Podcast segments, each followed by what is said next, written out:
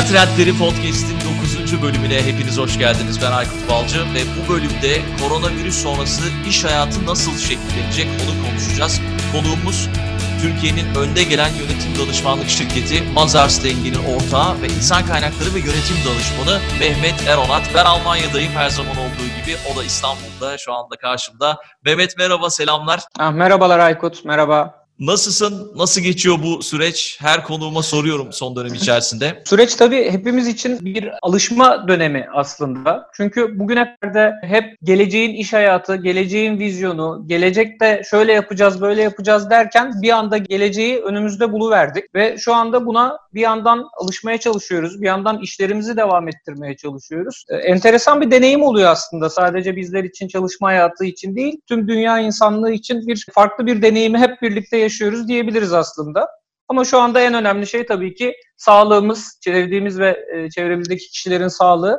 O anlamda sağlıklı olduğumuz için şükrediyoruz tabii ki. Gerçekten öyle değişik günler yaşıyoruz. İş hayatı da önümüzdeki günlerde değişecek. Birazdan konuşacağız bunları ama sen şu anda yönetim danışmanı olarak ve eğitmen olarak devam ediyorsun kariyerine ve iş evet. dergilerinde, ekonomi dergilerinde yazılar yazıyorsun ve blogunda da deneyimlerini paylaşıyorsun. Biz seninle uzun zamandır görüşmedik ama ben seni blogundan da takip ediyorum senin haberin olmadan.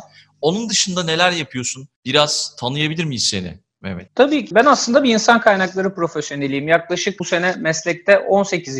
yılım. 18 yıldır çeşitli Türkiye'de kurumsal şirketlerin insan kaynakları departmanında uzmanlıktan yöneticiliğe, direktörlüğe giden belirli bir kariyer yolunu takip ettikten sonra en sonunda yaklaşık 3 sene önce e, artık bu sahada edinmiş olduğum deneyimleri farklı müşterilerde, farklı iş alanlarında deneyimlemeye karar verdim. Ve e, daha çok bilgi ve becerimi insan kaynakları ve yönetim danışmanlığı alanında kullanmaya başladım. Daha önce zaten Mazar Denge'nin yaklaşık 4-4,5 sene e, kadar insan kaynakları direktörlüğü görevinde bulunmuştum. Daha sonrasında yönetim danışmanlığı ve insan kaynakları hizmetlerini verme görüşüm bende ağır bastığım için ve Mazar'ın da bu anlamda hem vizyonu içerisinde hem de gelecek hedefleri içerisinde hizmetlerine bunları da ekleme niyeti olduğu için e, kabul ettiler sağ olsunlar ve Mazar'la bu anlamda da yollarımızı birleştirmiş olduk. E, çok kısaca ben e, dinleyenler için Mazar'dan da bahsetmek istiyorum. Tabii. E, Mazar, de, Mazar Denge e, Türkiye'nin en büyük ve en eski denetim ve danışmanlık şirketlerinden birisi. Yaklaşık Türkiye'deki kuruluşu 1977 yılında yani 42 yıllık bir şirket aslında.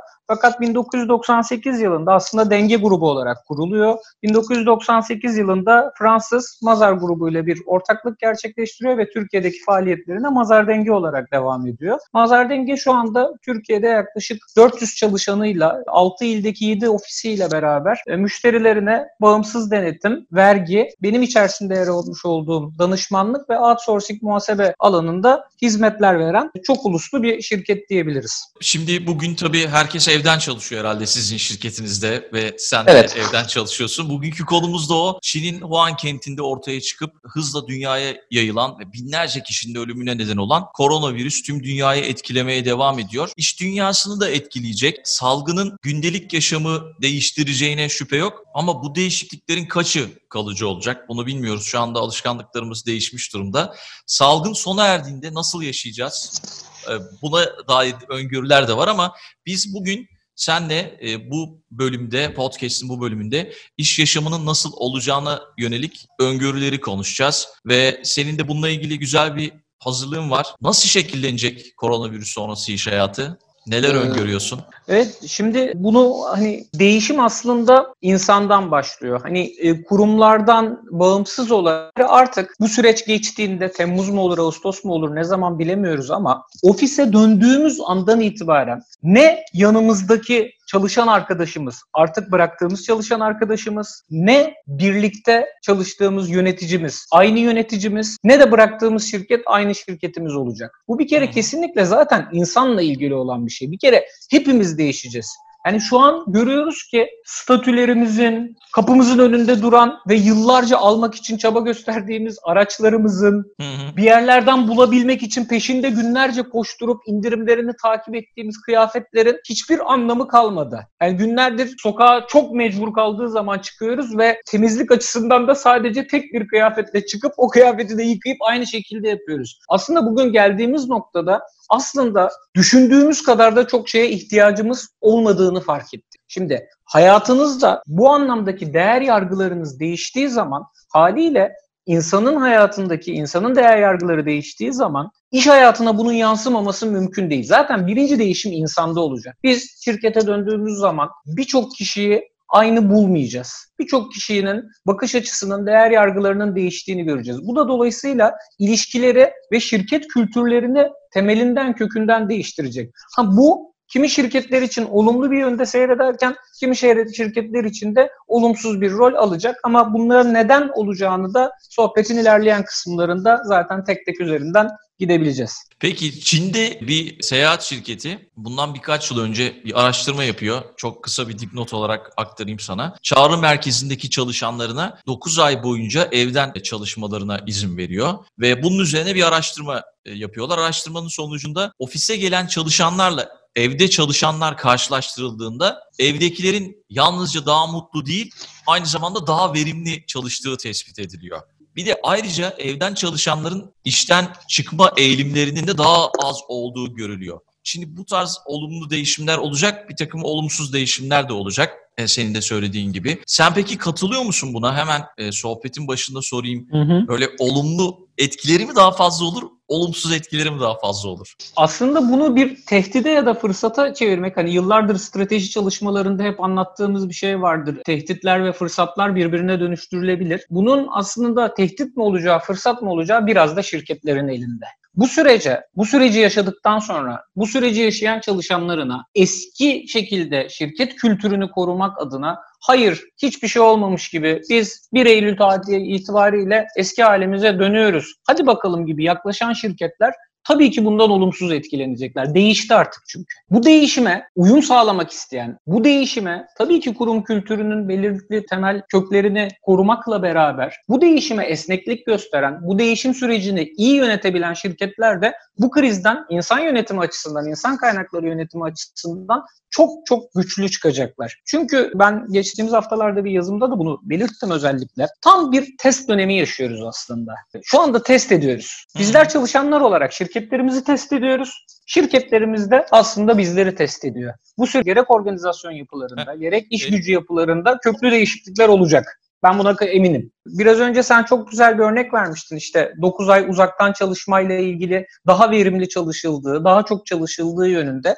Ben şimdi tabii online olduğumuz için sürekli sürekli e, hem çalışma arkadaşlarımızla hem de kendi sosyal çevremdeki arkadaşlarımla konuşuyorum. Genelde şöyle bir şey var. Her ne kadar Twitter gibi, Instagram gibi mecralarda böyle hani vakit çok bolmuşçasına işte okunacak yüzlerce kitap var, dinlenecek yüzlerce şarkı var. Netflix'te izlenecek onlarca dizi var. Hayır böyle bir vakit yok. Yani ben şu anda özellikle benzer sektörlerde çalıştığımız ya da evden dışarı çıkmak zorunda kalmayan ve bilgisayar başında çalışan arkadaşlarımla konuştuğumda öyle kimsenin günlerce kitap okuyacak, işte günlerce oturup bir diziyi izleyecek hafta sonu dışarı, dışında çok bir vakti yok aslında. Ve bu dönem şöyle de bir şeyi getirdi. Bu bir avantaj. Ben bunu çevremde de gözlemliyorum. Özellikle e, çalışanlarını sahip çıkan şirketlerin işte hızlı bir şekilde evden çalışma sistemine geçen çalışanlarının sadece iş anlamında değil, özel hayatları ile ilgili, sosyal hayatları ile ilgili destek olabilen, çalıştı, çalışanına sahip çıktığını gösteren şirketlerin çalışanları da şu anda inanılmaz bir şekilde işlerine sarılmış vaziyetteler. Yani ben bunu gerek kendi şirketimizden gerek de ki çevredeki müşteri olan şirketlerden çok rahatlıkla görüyorum. Yani hiç kimse tatil havasında değil. E, bu bile aslında bizim biraz uzaktan çalışmanın, yaşadığımız dönemin de etkisi vardır ama biraz uzaktan çalışmanın, biraz çalışanlar çalışanlara duyulan güvenin hissettirilmesinin çalışanlarda da bir pozitif etki yarattığını ve insanların işlerine daha çok sarıldıklarını gösteriyor zaten. Bunu çok net bir şekilde görebiliyoruz şu anda. Hı hı. Güven demişken Türkiye'de yapılan bir Hı. ankete göre şirketlerin %60'ında mola süreleri işverenler tarafından takip ediliyormuş. Şimdi böyle bir süreç yaşıyoruz ve e, birkaç beyaz yakalı arkadaşım şöyle bir sistemde bulundu. Tamam biz evden çalışmaya geçtik ama sürekli takip ediliyoruz yöneticilerimiz tarafından. Acaba online miyiz? Acaba çalışıyor muyuz? Daha fazla toplantı yapıyoruz. Diğer kanatta da hı hı. mesela sosyal medyada, Instagram'da Zoom üzerinden yaptığı toplantıyı, mo- toplantı molalarını Instagram üzerinden paylaşan genel müdürler de gördüm. Şimdi iki farklı taraf var. Bir şirketlerin çalışan polisi olmak gibi bir durumu var ve diğer yandan da çalışanlarına güvenmek bu süreçte daha verimli e, çıkacağına inanan yöneticiler var. Yani iyi bir performans yönetimi var bir tarafta. Diğer tarafta hı hı. E, şirketlerin çalışan polisi olmak isteyen bir yönetim anlayışı var. Sen hangisini tercih ediyorsun? Tahmin ediyorum evet. tabii ki de. Şimdi şöyle aslında tam kararında ve ölçülü gitmek gerekiyor. Çünkü sonuç itibariyle kişilere şunu hissettirmemiz lazım. Bir kere evet 300 kişilik bir şirkete örnek verelim. 300 kişinin bilgisayar başında tam ve verimli çalıştığını kontrol edebilmek, bilebilmek mümkün değil. Ha, bugün dünya üzerinde baktığınız zaman sizin bilgisayarınızın açılış saatinden hangi programda kaç dakika kaldığınıza kadar ölçebilen yüzün üzerinde yazılım var. Hı hı. Ve şirketlerin bu yazılımları elde etmesi çok çok da öyle hani şirketlerin büyüklüklerine baktığınız zaman çok çok da zor şeyler değil. Şimdi siz eğer çalışma arkadaşlarınızla belirli periyodik, evet ben de ekibimle her sabah saat 9'da toplantı yapıyorum. Niye? Çünkü evden çalışmak zor. Belirli bir disiplin içerisinde çalışmamız lazım. Birbirimizin tamamlayan işler yapıyoruz. Birbirimizi birbirimizin yaptığı işlerin sonuçlarına kendi işimizi devam ettirebilmek için ihtiyaç duyuyoruz. Ama bu saat 9'daki toplantının şöyle bir şeyi yok. Herkes 8.59'da kamerasını açmış bir şekilde olacak diye değil. Hayır, sabahtan bir güne başlamak, bir uyanmak, o onlara güvenmediğimiz anlamına gelmiyor. Özellikle burada işte e, birinci derecedeki yöneticilerin yönetim becerisi. Siz istediğiniz kadar kontrol edin. Çalışanlarınıza bunu bu kontrollerin İş verimliliğiyle, iş verimliliğinin de dolayısıyla sizin şirketinizin geleceği için bundan 3-5 ay sonrası zor durumda kalmaması için alınan önlemler olduğunu hissettirebilirseniz ve samimiyetle gerçekten bunun için yapıyorsanız bunun hiçbir zararı yok kontrol etmenin. Ama tutup da işte ben yazılım yükledim. Aa bak girmişsin Twitter'da da 15 dakika kalmışsın. Niye 8'i 8.59'da değil de 9'u çeyrek geç açtım bugün bilgisayarını şekline dönerse bu dediğiniz tam aslında polisliğe dönüyor ve kesinlikle önermiyoruz. Çünkü dediğimiz gibi evet siz bilgisayarından kontrol edebilirsiniz ama ekranın görmediğiniz köşesinde mobil telefonuyla da e, çalışan istediği zaman bunu yapabilir. Bu nedenle zaten yazıda da hep şunu söyledik. Bu bir karşılıklı güven meselesi aslında. Çalışanınız size güvenecek, siz çalışanınıza güveneceksiniz ama zaman zaman da kontrolü tamamen de elden bırakmayacaksınız. Ama bu kontrolünüz insan odaklı olmamalı, iş odaklı olmalı. Hiç kimseden sabah 9'dan akşam 6'ya kadar o küçücük odasında hele hele bir de evin içerisinde eşi varken, çocukları varken, başka annesi babası akrabası varken bir insanın 8 saat boyunca tek başına bir odaya kapanıp çalışabileceğini beklemek biraz fazla iyimserlik oluyor. E, ama önemli olan nedir? İş odaklı kontrol. Belirli görevlerin verilmesi, bu görevlerin zamanında yerine getirilip getirilmediğinin kontrol edilmesi ve bunu bir güven ilişkisi içerisinde yapılıyor olması bence bu şirketlere avantaj sağlayacak olan bir şey. Diğerine girdiğiniz anda çünkü çok samimiyetsiz ve güvensiz bir ortam yaratırsınız ve bunun bedeline her şey normale döndüğünde bir şekilde çalışan da size ödetir. Evet doğru. Bu yeni duruma anladığım kadarıyla hem çalışanların hem müşterilerin e, alışması gerekiyor. Şimdi çalışanlar dışında müşteriler yönünden de bakarsak içinde bulunduğumuz hı hı. değişimle birlikte bu değişimin algılanmasıyla ilgili şirketlerin neler yapması gerekiyor? Belki müşterilerine değer sağlamak için bu yeni duruma göre nasıl davranması gerekiyor? E, bu konuda biraz bilgi verebilir misin bize? Yani bir belirsizlik ortamı var, hızlı bir değişim yaşıyoruz. Yüz yüze olan ilişkiler şu anda kalkmış durumda. Şirketler evet. nasıl bir yol izlemeliler? Şimdi e, biraz önce dediğimiz gibi hani nasıl e, ilk bölümde biz çalışanlarla şirketler arasındaki karşılıklı güven konusunu çok önemsiyorken bu da müşterilerle servis hizmet sağlayıcılar arasındaki karşılıklı güvenle ilgili de bir şey. Şimdi burada çok uzun zamandır yine böyle işte günümüzün gerçekliği gelecekte mutlaka ihtiyacımız olacak işte çevik şirketler çevik çalışanlar diye bir söylem vardı. Aslında çeviklik neydi? Gerek günün ihtiyaçlarına karşı, günün değişen koşullarına karşı, gerekse müşteri, müşterinin beklentilerine karşı çok hızlı bir şekilde organizasyonel anlamda ve hizmet sağlama anlamında bir değişim gösterebilmek, bir adaptasyon sağlayabilmekte.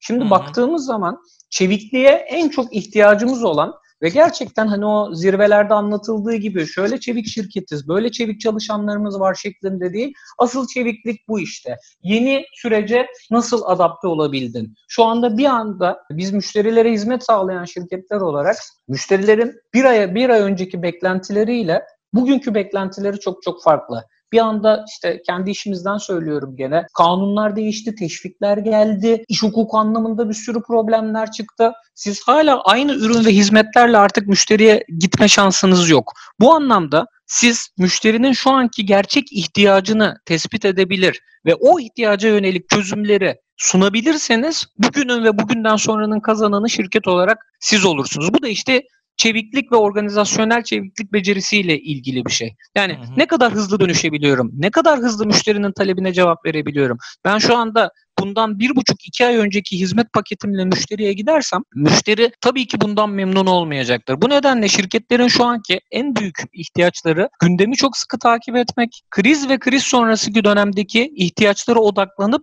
buna uygun yeni ürün ve hizmetler geliştirmek. Bunun da bir şeyi var. Bunun da bir yolu var. Bunu yapabilmenizin tek yolu var aslında. İletişim, iletişim, iletişim. Bu dönemde müşteriye yakınsanız, müşterinin her sürecine, müşterinin her beklentisine, her ihtiyacına ticari kaygı olmaksızın yaklaşabiliyorsanız ve yakınında durabiliyorsanız bu sizin gelecekle ilgili olarak çok büyük bir avantajınız haline gelecek. Hani burada özetlemem gerekirse özellikle müşteri ihtiyaçları bugünün ve kriz sonrası dönemdeki müşteri ihtiyaçlarını tespit edebilmek için müşteriye yakın olan ve bu anlamda e, hızlı bir dönüşüm sağlayan, ürünlerinde ve hizmetlerinde hızlı dönüşüm sağlayan şirketler çok daha avantajlı konumda olacaklar ki bugüne kadar zaten bunları hep mesela gördük. Neden startuplar bir anda yükselebiliyorlar, milyar dolarlık şirketler haline gelebiliyorlar? Çünkü en büyük anahtarları küçük bir organizasyon yapısı iken çok çevik bir şekilde başarısız oluyorlar, başarısız oluyorlar, başarısız oluyorlar ama bir yandan da takip ediyorlar değişen ihtiyaçları. Şimdi şu anda bir bakıyorsunuz Amerikan borsasında şu anda en çok artan hisse Zoom hisseleri, Zoom programının hisseleri ama Zoom yeni bir ürün değil aslında. Zoom çok uzun yıllardır zaten kullanılan, belirli hizmet alanlarında kullanılan, çok yıllardır da piyasada olan bir ürün aslında. Ama zamanı bu zamanda. Ama iyi bir öngörü vardı ki şu anda bütün dünya bir anda o programı kullanmaya geçti ve çok ciddi anlamda e, tebrik etmek lazım. İyi de bir altyapıları varmış ki şu anda biz de bunu Zoom üzerinden yapıyoruz. Yani. Şu anda milyonlarca insan aynı server üzerinden belirli bir standart görüntü ve hizmet kalitesiyle beraber bu hizmeti alabiliyorlar. Tam budur aslında bu dönemin yükselen yıldızı ve iyi bir örneğidir bence Zoom. Ürün değişimi derken yani zamana ayak uydurmak derken geçen bölümde de konuştuk. Şeyi kastetmiyoruz ama değil mi? İşte Keelan'ın web sitesi üzerinden e, makarna satması, bakliyat satması değil herhalde. Yok, hayır. kesinlikle kesin kesinlikle değil. Yani işte gördük işte dosya transfer programları, dosya paylaşım, toplantı programları. Ben size söyleyeyim mesela şu anda Zoom'un en çok sorgulandığı şeylerden biri güvenlik açıkları ile ilgili. Evet. Ama emin eminim yarın öbür gün bu güvenlik açıklarını kapatabilen bir sistem, bir program bir anda Zoom'u çok geri sıralara itebilir. Şu anda hani bunu öngöremiyoruz, bilemiyoruz belki ama bu da bir dönüşüm aslında. Bu da bir çeviklik. Yani Zoom da şu anda deli gibi çalışıyor güvenlik açıklarını şey yapmaya. Çünkü günün ihtiyacı şu anda o. Evet İlk haftalarda kimse sorgulamıyordu bunu. Ama bugün New York Times'a, Washington Post'a falan baktığınız zaman bu Amerika'daki gazeteleri günden güne bu güvenlik açıkları ile ilgili bu yeni ihtiyaçla ilgili haberlerin üst sıralara çıktığını çok net bir şekilde görüyorsunuz zaten. O nedenle dediğim gibi bu bir devinim, bu bir dönüşüm. Burada da evet bugünün ihtiyaçlarına cevap vermek okey ama yarının ihtiyaçlarında mutlaka öngörerek hareket etmek mecburiyetindeyiz şirketler olarak. Zaten Zoom da kullanıcılarından özür diledi. Böyle bir açık olduğunu da itiraf etti. Ve sonrasında da şöyle dedi. Biz bu iş için yani böyle bir şey olacağını öngörerek planlamadık gibi bir açıklama yaptı. Yani onlar da tabii ki öngörmüyorlardı. Ve o yüzden önümüzdeki günlerde de teknik açıdan da bu tip şeylerin olacağını biz bir iki bölüm önce konuştuk. Video konferans uygulaması ile alakalı bir bölümde. Ve olabilecek şeyler ama dediğin gibi bir şirket çıkar. Bu konudaki hı hı. açığı kapatır. Zoom'u geride bırakabilir. olabilir bu yani. Evet ve ben eminim şu anda Zoom'da mutlaka hani bu anlamdaki ciddi hani hackerları falan ciddi anlamda çalıştırıyordur diye düşünüyorum. Yani programımızda e, yani programımızda ne olabilir, ne açık olur. Hani meşhur hikaye vardır ya genelde siz bir sistemi kırdığınız zaman o şirket sizi işe alır. yani bu da onun gibi bir çalışma yaptırıyor olabilirler. Gerçekten doğru. Peki bu çalışanların yani bütün yapılan bütün araştırmalar çalışanların iş yerlerine bağlılıklarının düşük olduğunu ve içinde bulunduğumuz dönemde gitgide daha da düştüğünü gösteriyor. Bu dönem şirketler için çalışanlarını tanıma açısından bir fırsat olabilir mi? Yani evden çalışma başka şeyleri ortaya çıkartabilir mi çalışanlarla ilgili? Tabii ki. Yani şimdi şöyle e, genelde ben yönetim danışmanlığı yaptığım tarafında hani stratejik ortak olarak çalıştığımız bir araştırma şirketiyle beraber şeyleri yapıyorduk. E, çalışan bağlılığı ve memnuniyeti e, anketlerini yapıyorduk. Geçtiğimiz yıllarda hemen hemen her sene toplu halde çalışan bağlılığı ve memnuniyete baktığımızda aslında herkes yani şu anda kime sorsak ya Türkiye'de çalışanlar ya da dünyada çalışanlar neden mutsuz desek herkes şey der. Maaş ve ücretler, yan haklar vesaire der ama görünen, işin görünen yüzü o ama e, aslında başka bir şey daha var ve her zaman bir numarada çıkan şey takdir. Takdir edilmek. Yani baktığınız zaman aslında çalışanların şirketlerinden en çok beklediği şey takdir edilmek. Çalıştığının görülmesi. Sonraki aşamada ücret, yan haklar vesaire geliyor.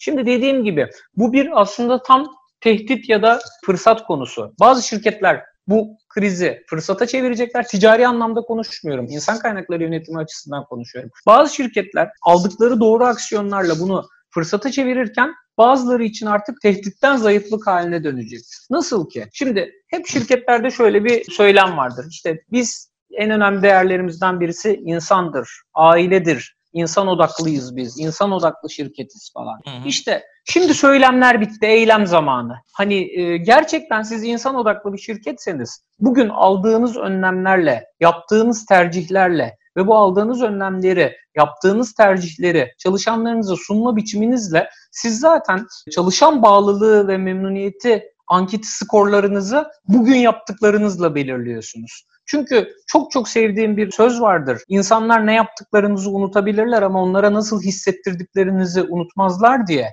Hani bu noktada zor durumdaki bir çalışanınıza bir telefon etmek, bir üst düzey yöneticinin çıkıp insanlarla beraber bir eğitime katılması ya da günün gidişatı ile ilgili belirli konularda hiç şirket içerisinde dedikoduya mahal vermeden açık ve şeffaf bir şekilde şirketin dününü, bugününü ve yarınını net bir şekilde anlatması hep bunlar çalışan bağlılığına, motivasyonuna etki edecek olumlu hareketler. Ha ama bunun yanında eyvah batıyoruz, panikleyip tabii ki şirketler ekonomik önlemler alacaklar. Tabii ki şirketler belirli kısıtlamalara gidecekler. Ama bunu belirli bir plan çerçevesinde adil bir şekilde ve açık bir iletişimle yapmak dışında bir şansları yok. Eğer siz bunu yapmazsanız sadece kendinizi ya da şirketinizi düşünerek hareket ederseniz bu süreç size çalışan bağlılığı ve memnuniyeti açısından e, negatif olarak geri dönecektir. Ve dediğim gibi insanlar böyle dönemlerde ne hissettirdiğinizi asla ve asla unutmazlar. Burada te- tercih tamamen şirket yönetimlerinin aslında. Yani bugünü mü kurtarmak, geleceğe yatırım mı yapmak arasında ince bir çizgi var. O ince çizgiyi çok iyi tutturmak gerekiyor. Bir de sanırım çalışanların gözünde bununla birlikte yeni bir lider modeli mi oluşturmak gerekiyor? Tabii ki, tabii ki şu anda dediğim gibi özellikle nasıl şirketlerin söylemleri varsa şirketlerin de bölümlerin de bu söylemleri söze döken ve aynı zamanda da aksiyona dökmekle yükümlü olan liderleri var. Şimdi onlarca liderlik modeli var, onlarca liderlik tarzı var ama bugün iş döndü dolaştı insan sağlığına ve insan hayatına geldi. Ve artık insanlar lider olarak gördüklerinde gerçekten kendileri için kendilerini düşünen, şirketiyle beraber çalışanlarını da benzer şekillerde düşünen, onlara yatırım yapan, onların iyiliğini, onların sağlığını şirketiyle beraber düşünen figürleri artık daha benimseyecekler. Ve tam bir liderlik testi. Bugünün liderleri için gerçekten aslında çok zor bir dönem. Çünkü dediğim gibi çok büyük organizasyonları yönetip çok fazla çalışan sayısı çalışanı yöneten ama aynı zamanda çok büyük de bir işi yöneten liderler var şu anda. Ve hmm. iş dünyasında bugüne kadar ticari başarılarıyla ön çıkmış bir liderin bugün geldiğimiz noktada çalışanlarıyla ilgili aldığı kötü kararlar bir anda o ticari başarılarının yaratmış olduğu lider modelini aşağıya çekebilirler. O nedenle burada liderlerin işi gerçekten çok çok zor. Düşünsenize yani iki tane seçenek var. Tam Matrix filmindeki mavi hap, kırmızı hap gibi. Yani bir yandan şirketin devamlılığını düşünmek zorundasınız. Çünkü Evet. Ki özellikle geçtiğimiz günlerde McKinsey'nin yayınlamış olduğu bir rapor var. Bu raporda kriz sonrası 9 tane ekonomik çıkış modelinden bahsediyor. İncelemenizi tavsiye ederim. İnternette de açık kaynak. Ee, özellikle orada baktığınız zaman bu rapora kimse şöyle dikine bir iyileşme beklemiyor. Bu uzun zamana yayılacak bir iyileşme. Şimdi siz lider olarak hem ekonomik tedbirleri alıp bu iyileşme dönemine paralel olarak şirketinizi ekonomik olarak en az hasarla atlatmak zorundasınız. Ama aynı zamanda çalışan bağlılığınızı, memnuniyetinizi üst düzeyde tutmak zorundasınız. Çünkü o çalışanlara bugün değil, yarın da ihtiyacınız olacak. Ee, ama bir yandan da ekonomik anlamda şirketi düzlüğe çıkarmak zorundasınız. Yani bugünün liderlerinin işi zor ve bugünün liderlerinin kaderini şu önümüzdeki 3-4 ay içerisinde şirketleri ve çalışanları adına alacakları kararlar belirleyecek. Ondan o nedenle Allah kolaylık versin diyorum hepsine. Gerçekten öyle. Bu şey raporu e, raporun linkini podcast'in açıklama kısmında paylaşayım ben. E, belki tabii ki, tabii daha ki. kolayca ulaşmaya çalışırlar. Peki tabii ki, e, yarardan bahsettik biraz. Her gün işle ev arasında saatler harcıyor. Hı hı. İşçiler ya da e, aşırı yükten kurtulan işverenler kim yarar sağlayacak hı hı. bundan? Şimdi ev, ofis sınırlarının ortadan kalkmasından en çok kim fayda sağlayacak? Bu sorular hep sorduğum sorular. Mesela eğer Wi-Fi bozulmuşsa çalışamayacak mıyız? Ya da akşam eş ve çocuklarımızla yemek yemeyi umarken o saatte çalışmak zorunda mı kalacağız? Böyle böyle sorular geliyor kafama. Bu çalışma modeli sence uzaktan çalışma modeli daha da yaygınlaşır mı yoksa bu sadece geçici bir süreç mi?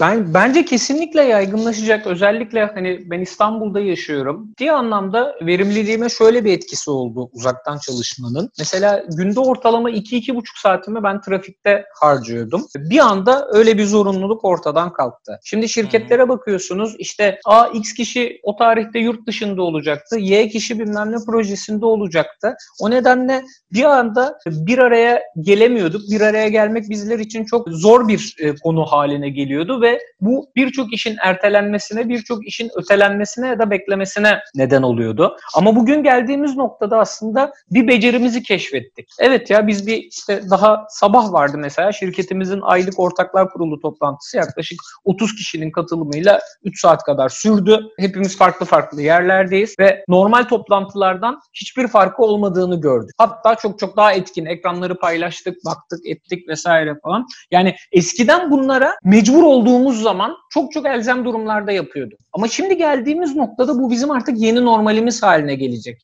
Yani evet ben X tarihinde şurada mıyım? Evet orada olabilirsin ama toplantıya katılmaman için bir şey yok, e, bahane yok. Yalnız bunun tabii şöyle etkileri de olacak. Mesela nedir? Şirketlerin uzaktan çalışma modeliyle beraber ulaşım maliyetleri düşecek. Zaman maliyeti açısından çok ciddi insanların hayatına artı bir etkisi olacak. Online çalışmanın şeyiyle beraber bazı sektörlerde daha çok işte bu paylaşım programları gibi aynı zamanda bu paylaşımların güvenliğini arttırıcı programların çalışılması, bu yazılımların oluşturulması gibi noktada yeni yeni iş alanları ve yeni yeni sektörler gelişecek. O geçtiğimiz gün özellikle insanların yeni yetenekleri ve becerileri keşfedilmeye başlandı. Mesela şu anda en çok benim gördüğüm ve güldüğüm şeylerden birisi sosyal medya üzerinden. Mesela hepimiz Neydi? saç tıraşı yapmayı öğreniyoruz şu anda. Evet ben de Aynen ben de makine satın aldım. Ee, yani, yani ben becerdim de ve gayet de güzel oldu. Allah Allah dedim yani. berbere gidiyormuşum. Evet ben yani sakal, sakalım için normalde uzun sakallı birisiyim ben. Sakalım için o kadar da sık berbere gitmemem gerektiğini keşfettim geçen gün. İşte biraz yapa yapa falan oldu. Yani demem o ki yeni becerilerin e, keşfedilmesi sadece bireysel hayatlarımızla ilgili değil aynı zamanda e, iş hayatında da bazı şeyleri tahminimizden çok çok daha kolay ve iyi bir şekilde yapabildiğimizi gördük. Hani bu yetenekler artık bizim iş hayatı içerisinde yeni normalimiz haline gelecek. Artık eskiden a işte X Bey toplantıya uzaktan katılacaktı kısmı bitecek artık. Evet ya bu kadar katılımcı ofise gelip yapacak bu toplantıyı, bu kadar katılımcı da dışarıdan yapacak. Yalnız burada bir tehdit var. Onu da söylemek istiyorum ki yıllar önce 2015 yılıydı sanırım. 2015-2016 Harvard Business Review'da bir şey yayınlanmıştı, makale yayınlanmıştı. Makalenin konusu şuydu. Özel iş hayat dengesinden özel e, iş, iş hayatı entegrasyonuna geçiş diye. Şimdi bu entegrasyon konusu evet mobil iletişim araçlarının artmasıyla işte işte cep telefonları, akıllı telefonlar, işte BlackBerry'ler vesaire falan böyle yıllar içerisinde biz aslında fark etmeden entegre olmaya başlamıştık. Yani artık a hafta sonu maillerime bakmıyorum diyen bir yönetici kalmadı. İşte müşterisine 24 saat içerisinde cevap vermeyen bir şirket kalmadı. Ama bugün geldiğimiz noktada yani bundan sonraki aşamada da evet bizim online toplantı imkanlarımız olabilir. Her an her şeye internet üzerinden ulaşma imkanımız olabilir. Ama insanların özel hayatlarına, insanların tatil zamanlarına da saygı duyacak, onlara bu teknolojiyi tehdit haline getirmeyecek bir iş modelini, çalışma modelini de oturtmamız gerekiyor. Yani bizim Zoom programıyla toplantı yapabiliyor muyuz, yapabiliyor olmamız demek her canımızın istediği zaman gece saat 10'da çalışma arkadaşlarımızla bir araya geleceğimiz anlamına gelmez. Bir çalışanın akıllı telefonuna maillerin düşüyor olması demek e, o çalışanın 2 saat içerisinde sizin size yanıt vereceği anlamına gelmez. Ya da WhatsApp'tan attığınız bir talimatın hemen yerine getirileceği anlamına gelmez. Buralarda sanki biraz zorlanacağız. Ben öyle hissediyorum. Evet yeni bir model oluşacak. Ama bu modeli oluşturulurken bazı noktalarda da evet şu anda hep teknik altyapıyı konuşuyoruz. Peki psikolojik altyapımız buna hazır mı? Tüm çalışanlar acaba bu entegrasyonu kabul edecekler mi? Ben hani yeri geldiği için söylüyorum. Bugün Türkiye'de iş hukukuna baktığınız zaman WhatsApp'la gönderilmiş olan talimatların yerine getirilip getirilmemesi halinde uygulanabilecek yaptırımlarla ilgili işçiyi ya da işvereni koruyan hiçbir şey yok şu anda. Biz biraz teknoloji olarak çok çok önden gidiyoruz. Ama dönüp baktığınız zaman da bunların insan kaynakları altyapısı, psikolojik altyapısı, fiziksel altyapısı, kanunlarla ilgili olan düzenleyicilerle, kanun koyucularla ilgili altyapısında çok çok gerilerdeyiz. Hani buralar netleşene kadar ciddi bir bocalama olacaktır diye de düşünüyorum. Şimdi mesela hiç tartışılmıyor. Şu anda uzaktan çalışma var. Peki yarın öbür gün bir çalışan gelip de size dönüp de ya bir dakika ben uzun zamandır evimden çalışıyorum ve bu artık kanunen iş yeri uygulaması haline gelmiştir. Ben artık ofise gelmek istemiyorum çalışmak için dediğinizde cevabımız var mı? Şu anda bence iş dünyası bunun cevabını bilmiyor ya da ezberden olur mu öyle şey canım o salgın nedeniyle öyle oldu diyecek. Ama acaba bunun geçerliliği var mı? Hep bunlar üzerinde ayrı ayrı konuşulması ve düşünülmesi gereken noktalar. Peki şey aklıma geliyor şimdi bu model konusunda bahsettik. Bir de işte işveren sürekli her dakika e, sizi arayacak mı aramayacak mı? Geleceğe Dönüş 3 filmini izlemişsindir. Orada bir serinin üçüncüsünde patron böyle her yerden kamera çıkartıyordu şeye Marty'ye e, Profesör Lamarty işte şeye gidiyorlar, geleceğe gidiyorlar. E, o da çok hı hı. değişik bir filmdir. Yani o günleri, e, o günlerden bugünleri görmüş. Yani nasıl görmüşse e, yazar. O aklıma geliyor böyle işte bir anda tuvalettesin, bir kamera çıkıyor patron karşında. işte şunu şunu yaptın mı? Ya salona gidiyorsun yine bir ekran çıkıyor karşına. Şunu şunu yaptın mı gibi böyle bir şey tabii olmasını istemiyoruz. E, evet, evet, evet kesinlikle. Yani burada evet bir entegrasyon var. Bu entegrasyonu keyfi değil, acil ihtiyaçlarda, acil durumlarda ya da olağanüstü durumlarda kullanabilecek şekilde dizayn etmemiz şart. Aksi halde gerçekten biz bu süreçlerin sonunda öyle bir çalışma modeliyle çok mutsuz, çok bunalmış. Evet belki evinden işe gitmek için günde birkaç saatini harcamayan ama o bilgisayarı açtığı zaman ya da sizin her mesajı attığı zaman oflayarak puflayarak yanıtlayan e, ve bu durumdan memnun olmayan çalışanları da yaratabiliriz. E, dediğim gibi bu çalışma modelinin oturtulması konusunda ciddi anlamda e, bir adaptasyon ve bocalama süreci e, olacağını düşünüyorum. Evet bugüne adapte olduk ama tekrar geriye nasıl döneceğiz? Oralarda bazı sıkıntılar yaşanabilir diye düşünüyorum. Hı hı. Şimdi bu dijitalleşmeye biraz girdik az önce. Şirketler dijitalleşme konusunda çalışmalarına ve yatırımlarına ağırlık verecekler. Ama bir de e, iletişim konusunda insani uzmanlar şöyle söylüyor. İletişimin insani boyutunu kaybedeceğimiz endişesi var ve bu pandemi sonrasında dünyada şirketlerin insan emeğini daha az kullanması ve insan işçilerin yerini işte otomasyon ve yapay zekanın almasından e, korkuluyor. Böyle endişeler var. İşte bilgisayar ve robotlar hastalanmıyor mesela. Yani evet. böyle bir örnek var. E, bu konuda dijitalleşme konusunda neler söyleyebilirsin?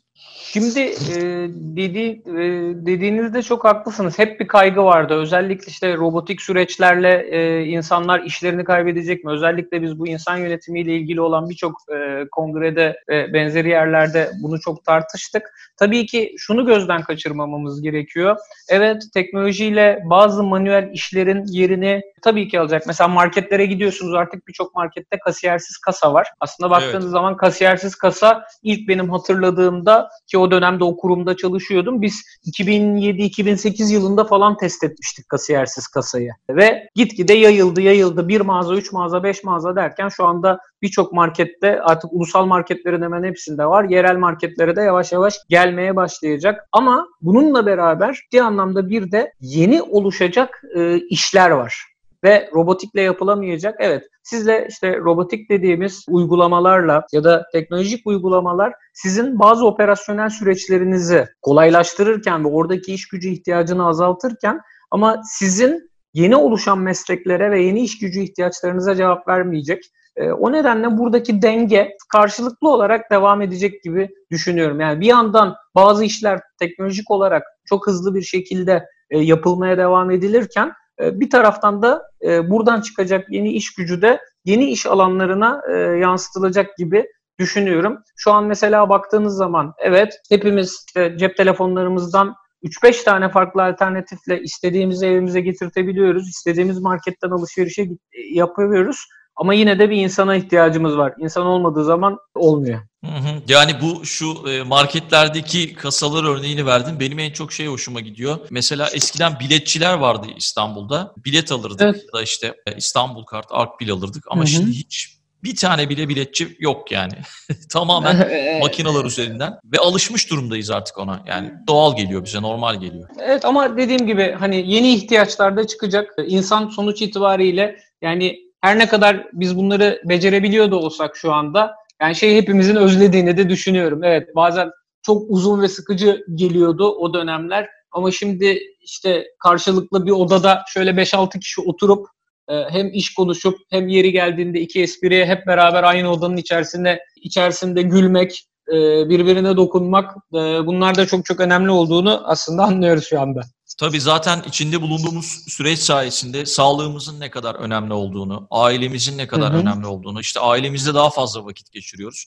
Ve herkes eminim ki beyaz yakalıların hepsi şöyle bir karar almıştır. Ya ben ailemle artık daha fazla vakit geçirmeliyim. Evet. İşte şu anda çocuklarımız evlerde işte okullar kapalı işte beyaz yakalıların hepsi bir yandan çalışmak zorunda bir yandan çocuklarına bakmak zorunda ve e, nasıl bakacağımız, nasıl e, onlarla vakit geçireceğimiz konusunda da zorlanıyoruz. Bilmiyorum katılıyor musun? Yani etkinlik evet, yapmak evet. anlamında evde.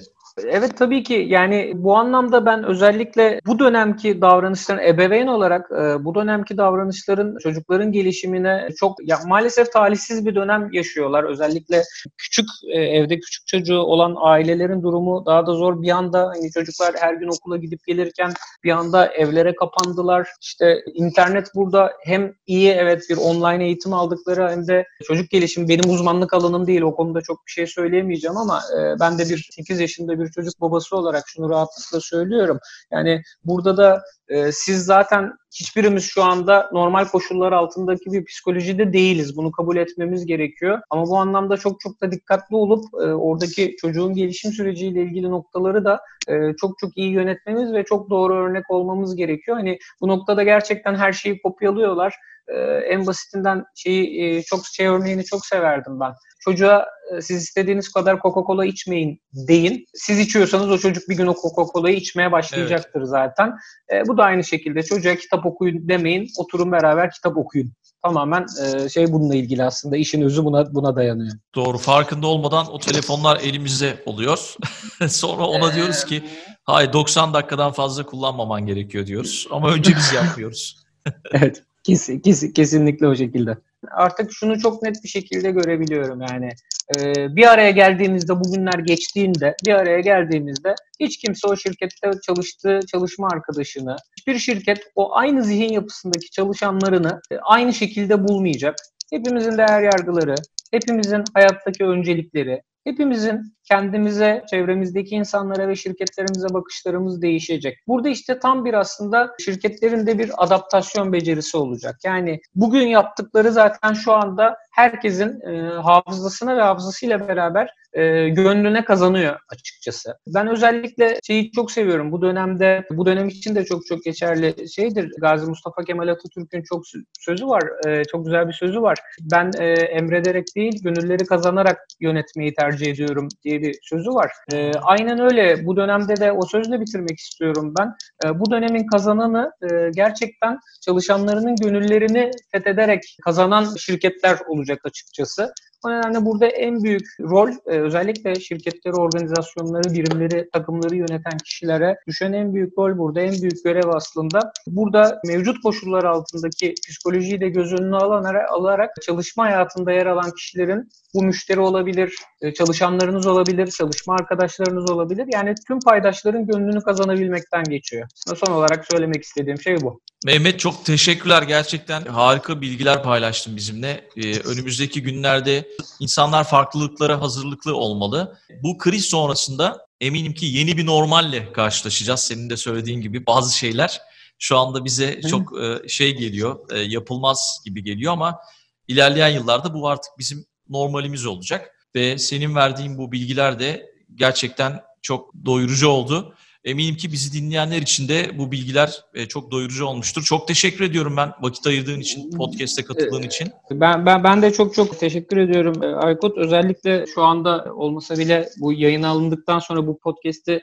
dinleyen herkesin önce kendisine ve e, tüm sevdiklerine, çevresine e, sağlıklı günler, güzel günler diliyorum. Şu anda en çok ihtiyacımız olan şey o çünkü. Herkese selam ve sevgilerimi iletiyorum. Peki bitirmeden önce sana ulaşmak isteyenler olabilir. Nasıl ulaşabilirler sana? LinkedIn mi? Nereden ulaşsınlar? Tabii ki genelde şöyle bir şey var. Mehmet Eronat ve insan kaynakları yazdığınız zaman gerek kişisel web sitemden, gerekirse gerekse e, Mazar Denge'nin e, official web sitesi üzerinden aynı şekilde Mehmet Mehmet alt çizgi Eronat ve Mehmet alt çizgi Eronat e, Instagram ve Twitter hesaplarımdan denildiği zaman e, bana ulaşabilirsiniz. Bu arada blogunda da gayet güzel yazılar yazıyorsun. Orayı da takip etmelerini tavsiye ediyorum bizi dinleyenlere. Evet, evet yani amatör tamamen kendi tasarımım olmakla beraber www.mehmeteronat.com isimli blog sitemde de yine gerek ulusal basında yayınlanan gerekse sadece blogum için yazdığım yayın yazılarımı da orada paylaşıyorum. Peki. Çok teşekkür ederim katıldığın için. Ben, ee, ben tekrar, de ben, ben de çok teşekkür ediyorum Aykut. Tekrar çok sağ görüşmek üzere. Bakalım öngörüler önümüzdeki günlerde nasıl olacak? Belki tekrar seni bir yayına alabiliriz. Tabii memnuniyetle her zaman. Peki Mehmet'i uğurladık. Çok teşekkür ediyoruz. Çok güzel bilgiler paylaştı bizimle. Podcast sırasında benim sesim sanırım biraz az geldi. Dipten geldi. Kayıttan kaynaklı bir şey olabilir. Önümüzdeki günlerde teknik sorunları halledip çok daha kaliteli bir yayınla karşınızda olacağım. Peki unutmayın www.dünyatrendleri.com web sitesinden ulaşabilirsiniz. info dünyatrendleri.gmail.com adresinden de merak ettiğiniz her şeyi bana sorabilirsiniz. Burada dinlemek istediğiniz, konuk etmemi istediğiniz konuklar olabilir. Lütfen önerin bana ve Twitter üzerinden de Dünya Trendleri olarak takip etme şansınız var. Bu bölümü her zaman olduğu gibi dinlediğiniz için çok teşekkürler. Yeni bölümde Dünya Trendlerinde yeniden buluşmak üzere.